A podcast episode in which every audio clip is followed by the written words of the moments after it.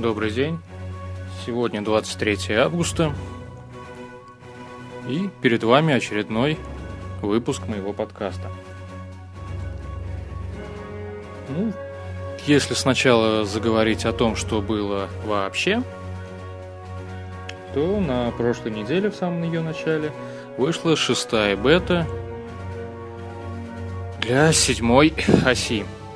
На этой неделе ждали очередную 7-ю бету, но похоже, что если она 7-я и выйдет, то уже прям в самом, так сказать, преддверии перед презентацией. Да и 7-я она, по идее, уже голдмастером должна быть. Не знаю. В принципе, если для кого эта тема интересна, те уже наверняка знают то, что в принципе и в 6-й бете уже ничего не было. Что-то там пофиксили. Для моей 4-ки меньше 13 мегабайт обновлений было. То есть все это как-то уже несерьезно.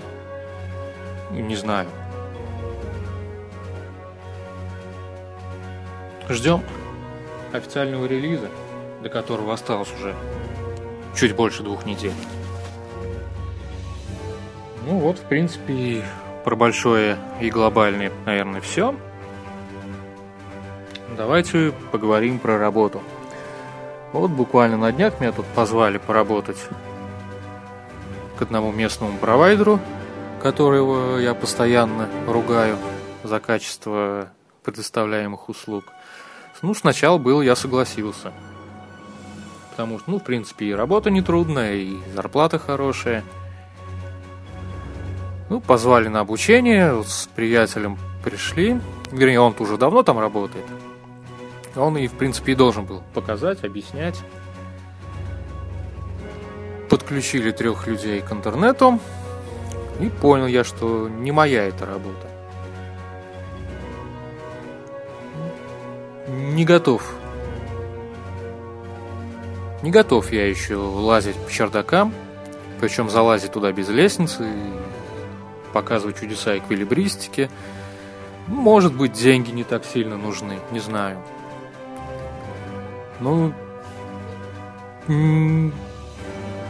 Вечер один провел в этой компании. 3 человек, как я уже сказал, подключили. И все. На этом вся моя работа у этого провайдера закончилась. Как-то я не знаю, не то чтобы скучно, но все сделано до такой степени, как-то я не знаю, лишь бы подешевле и лишь бы побольше. Там, где, на мой взгляд, можно было бы в самом начале поработать там на час побольше, но после этого вся работа бы, последующие подключения сводились просто к протяжке небольшого провода, там буквально 10 метров, штекер сюда воткнул, штекер туда воткнул, и все. Но, как говорится, где-то там наверху посчитали, что, наверное, лучше сэкономить, и сделали, как сделали. Удивило то, что такое большое количество людей подключается к интернету. Просто, то есть как мой друг ходит, то есть 6-7 человек только по старому району. Подразумеваю, что в новом, наверное, столько же или больше. Но это каждый день. Лично я в принципе по себе мере, такое впечатление, что уже все сидят в интернете, а некоторые люди только-только подключаются. Как-то даже так. Как говорится, фиг с ним. С провайдером. Про свой проект. Все уже, кто давно слушает, смотрит, читает, или что там еще делает на моем блоге, наверняка знают то, что в планах у меня сделать проект. То есть на базе одного моего домена vorovtsov.ru совместить все серверы. То есть все, начиная от блога, магазина и заканчивая там, подкастом в первую очередь, почтой, календарем, то есть практически все. В дальнейшем просто-напросто по мере замены телефонов у родственников, то есть будут все они подключаться, общий календарь, общие там памятки, то есть такой вот небольшой мощный проект, как вот мне хочется. Но, к сожалению, не сложилось. В этот раз по простой банальной причине. Сходил в один местный компьютерный магазин, оценил, сколько стоит дисковая станция, сколько стоит два винчестера для нее. У меня вышло, примерно чуть, в районе 18 тысяч Synology и два винчестера по 4 терабайта. То есть, если уж брать, то брать сразу на максимум, чтобы... То есть, вышло чуть меньше 30 тысяч. Решил обратиться, так сказать, к первоисточнику, чтобы не переплачивать за жадность местных накрутчиков, и увидел, что действует скидка. Вернее, не увидел. Видел я то, что цена дисковой станции вместе с винчестерами, как говорится, просто, не цена, а просто халява. И тут еще как раз один клиент захотел сделать свое интернет-радио. То есть быстренько погуглил, увидел то, что на базе Synology интернет-радио сделать можно, и сделать его достаточно легко. То есть взял у него деньги.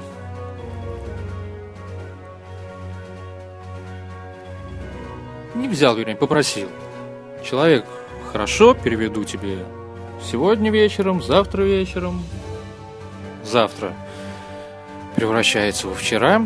Денег как не было, так и нет. Зашел в очередной раз посмотреть точно конфигурацию своей будущей станции, как говорится, и увидел большую красную надпись: скидка заканчивается через 23 часа. Скидка закончилась, и все. Теперь получается, что в местном магазинчике мне ее взять уже даже получается с винчестерами, где-то 1-2 тысячи, разница дороже. И точно такая же история с другим интернет-покупками. То есть раньше, если я еще шарился по великому множеству китайских магазинов, то сейчас уже как-то, взвесив все за и против, выбрал только вот AliExpress, потому что там нормальный суппорт, с которым реально можно договориться, который в случае какого-то косяка со стороны продавца, то есть вполне реально возвращает деньги.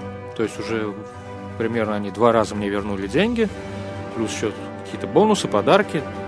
То есть выгодная система. Сейчас я просто там хожу, выбираю какой-то товар, добавляю его на свою карту. Это что-то вроде предварительной корзины, то есть еще не покупки, все, и отслеживаю скидки. Вот была такая модная фирменная кепочка на теплую зиму, холодную осень. Что-то в стиле 20-30-х годов из Чикаго. Такой небольшой клетчатый аэродромчик. И вот тоже выбирал, стоило 15 баксов. Скидка закончилась, сейчас больше 30. Думаю, ладно, найду другого продавца еще. Полазил на eBay, посмотрел, и оказывается то, что в точности такие же кепки. Это, во-первых, фирма Stenton. То есть кто смотрит фильмы про 30-е годы, про Чикаго, Нью-Йорк, Аль Капоне и все такое прочее, то видел то, что все те шляпы, в которых ходят главные гангстеры, все эти кепки, это и есть фирма Stenton. То есть достаточно такая известная фирма в шляпонадевании. И то есть они, если покупать ее на самом Стентоне, то это будет дороже, не намного, но если просто цена без доставки, то где-то на 5-10 баксов дороже. Соответственно, Stenton в Россию не отправляет, говорит, у вас есть официальные там дилеры, а официальных дилеров я не знаю, они такое впечатление складывают, что они выходят на улицу и видят только людей в бейсболках. Причем у официального дилера, я не знаю, широкополую шляпу, наверное, 10 или 15 видов есть. Вы когда последний раз видели на улице человека, мужчину в широкополой шляпе? Я тоже давно не видел. А вот кепку можно было бы одеть. Неплохо бы смотрелось с красными адидасовскими штанами, такие олдскульные, с 3 белыми полосками на боку. Класс. Так вот, отвлекся я от проекта. То есть сначала в планах у меня было сделать, то есть под каждый сервис свой поддомен. То есть мой домен сейчас vorovtsov.ru, то есть под почту mail.vorovtsov.ru, подкаст, соответственно, был подкаст.vorovtsov.ru. Ну вот, посмотрел, заказал шаблон. Все это будет на базе WordPress, шаблончик мне быстренько уже сделали. То есть все это будет не под домены, а как-то под папки пускай. То есть подкаст будет доступен по адресу vorovtsov.ru/подкаст. С одной стороны, как-то неудобно, а с другой стороны, во-первых, сложится впечатление, что это один большой проект. То есть vorovtsov.ru и все остальное уже часть этого проекта. Во-вторых, SEO, SMM, конечно, как-то, я уже давно отошел, не занимаюсь этим. Для себя, по крайней мере, не занимаюсь. Но, в принципе, для SEO было бы полезнее именно тот вариант, который я буду делать. Так что ждем большой зарплаты. В принципе, я планирую все это заказать через месяц. Крайний срок может быть через 2. То вдруг поток клиентов иссякнет. И начали поступать комментарии. Преимущество поступают с AirPod, куда мой подкаст тоже транслируется. О плохом звуке в подкасте. Особенно последний выпуск был. Согласен, были шумы. К этим шумам еще что-то добавил сам AirPod, который продолжает блокировать ссылки на другие подкасты. Так у меня, допустим, в каждом подкасте в конце идет запись, где можно скачать его. Страницы в Твиттере и страницы в Фейсбуке доступны. Ссылка на iTunes. Видно, что ссылка есть, но перейти по ней невозможно. Вот такой он AirPod. И что-то он, послушал я, как там звучит. Звучит там на самом деле отвратительно. Сравнил с тем, что я скачиваю свой подкаст с iTunes. Как говорится, в iTunes в несколько раз лучше. Это ваше дело, где вам слушать. На AirPod, в подкастере, в iTunes. То есть это ваше дело, то есть вам выбирать. Где хотите, там и слушайте. И был такой комментарий, то есть купи хороший микрофон. Как я уже неоднократно говорил, свой подкаст я записываю на диктофон, который встроен в мой iPhone. Качество звука, я считаю, вполне приличное.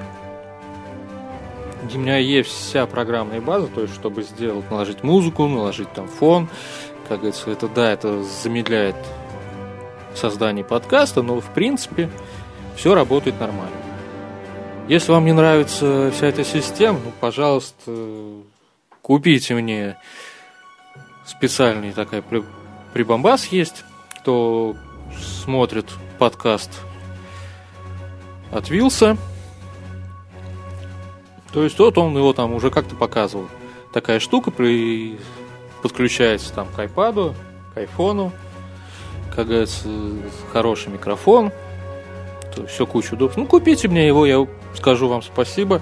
На протяжении, я не знаю, до конца следующего года буду говорить. То есть пока буду эту штуку пользоваться, получите в каждом подкасте ссылку с благодарностью на вас, на ваш ресурс. И плюс еще к этому буду рассказывать, какой вы молодец, что вы мне что-то купили. Лично я считаю, что звук вполне приличный. А в последнем выпуске были шумы и прочее. Ну, вы же слышали подкаст. Он был записан через китайские наушники. Часть его через нормальный AirPod, часть через китайский AirPod. Поэтому одна часть более-менее нормальная, другая, ну, я бы сказал, чуть-чуть похуже. Ну, а что хотите? Китай, он и есть Китай. Ну вот, пожалуй, все, что я вам хотел сегодня рассказать. Если будет что еще интересное, ну, расскажу в следующем подкасте. Всем пока!